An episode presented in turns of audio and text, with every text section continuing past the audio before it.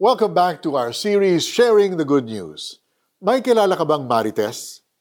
Kilalanin natin ang mga Marites ng Bible sa ating Devo ngayon. Kumusta mga Mare? Isang grupo ng active members ng Homeowners Association ang nag-ipon-ipon. Ang head nila ay itago natin sa pangalang Marites. Kumusta mga Mare? Ang tanong ni Marites kay Marikit. Anong latest? Tatakbong presidente ng asosasyon si... Alam mo na kung sino, sagot ni Marikit. Bakit naman siya ganon, mga Mare? Never ko na siyang iboboto sa next election ng homeowner, sabi naman ni Marisa. Hala, ganun ba talaga siya? Kapag ganyan, huwag natin siyang iboto, sulsud naman ni Marisol.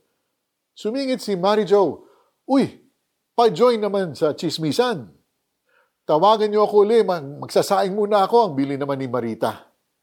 Mahabang bulungan at hagalpakan. Ganyan ang buhay ng mga mare ninyo. Na-enjoy nilang pag-usapan ang latest news tungkol sa ibang tao. Minsan, they tear down others instead of build them up. Kakaiba ang six women in the Bible who are associated with the ministry of Jesus and his crucifixion, burial, and resurrection. Joanna, the wife of Shuja, Mary Magdalene, Susanna, and many others helped to support the ministry of Jesus. Siyempre, kasama rin nilang sumusuporta sa ministry ni Jesus ang ina niyang si Mary at ang isa pang Mary na asawa ni Cleopas. Pati na rin si Salome na ina naman ni na James at John.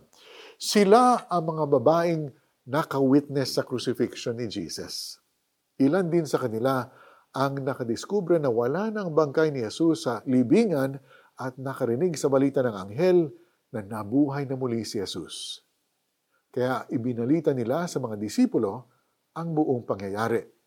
Kaya mga mare, gaya nila, ipamalita rin natin ang mabuting balita tungkol kay Jesus. Mag-join tayo sa Bible study or mag-support sa ministry ng church. Maraming fruitful activities na dapat i-prioritize magagamit ka ni Lord sa maraming paraan. Manalangin po tayo. Lord, salamat po dahil tinuturuan niyo kaming gamitin ang aming mga bibig to speak life. Just like these women in the Bible, I believe that you died and rose from the dead. Lord, use the words of my mouth to fulfill my true purpose in life. In Jesus' name I pray. Amen. How do we apply this sa ating mga buhay? Refuse po to gossip and backbite. Speak words that build up your spouse, your children, your relatives, and your neighbors.